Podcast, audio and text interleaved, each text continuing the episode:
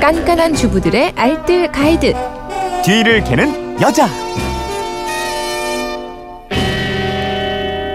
휴대폰 뒷번호 일사이사님이 어머니께서 미나리밭에서 미나리를 캐주셨는데 뿌리에 흙이 묻어있고 벌레도 이파리에 붙어있는 것 같아요. 미나리 세척하는 방법 가르쳐주세요. 삼겹살하고 같이 먹게요. 이러셨어요.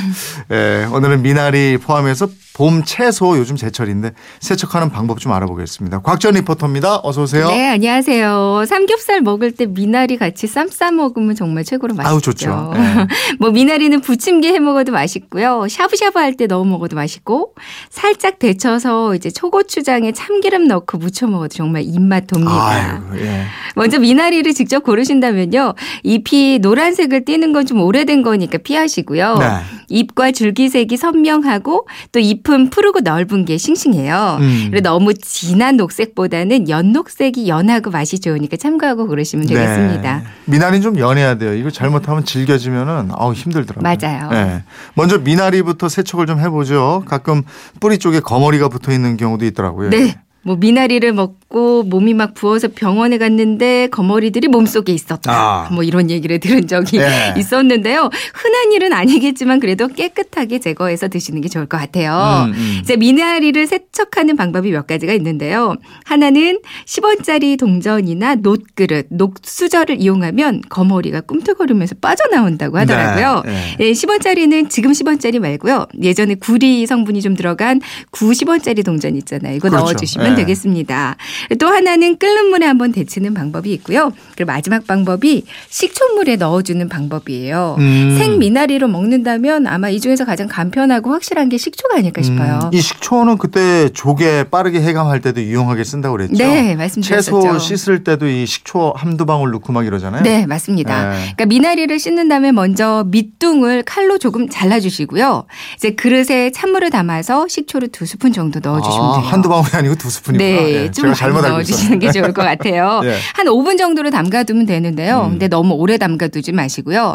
그러면 거머리뿐만 아니라 뭐 각종 벌레들, 벌레가 아니더라도 까만 이물질들이 빠져나와서 이렇게 가라앉아 있거든요. 네. 이제 미나리는 건져서 흐르는 물에 줄기 부분을 위쪽으로 해서요. 두세 번 정도 더 세척해주면 깨끗한 미나리 드실 수 있습니다. 음. 다른 저 봄 채소 이런 것도 식초로 세척해 주면 될까요? 네, 식초가 좋아요. 미나리뿐만 아니라 뭐 사실 거의 모든 봄나물은 식초 사용해서 세척해 주면 좋거든요. 예. 농촌진흥청에서 실험을 해보니까 산도 육에서 칠 퍼센트의 식초를 물과 섞어서 십 배에서 한 십육 배 정도 희석을 하고 채소를 담가두고요. 네.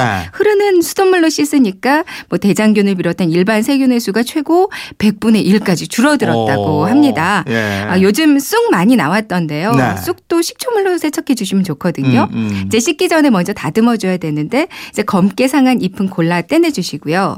끝부분이 굵고 질긴 것들은 그 끝에 조금 잘라주세요.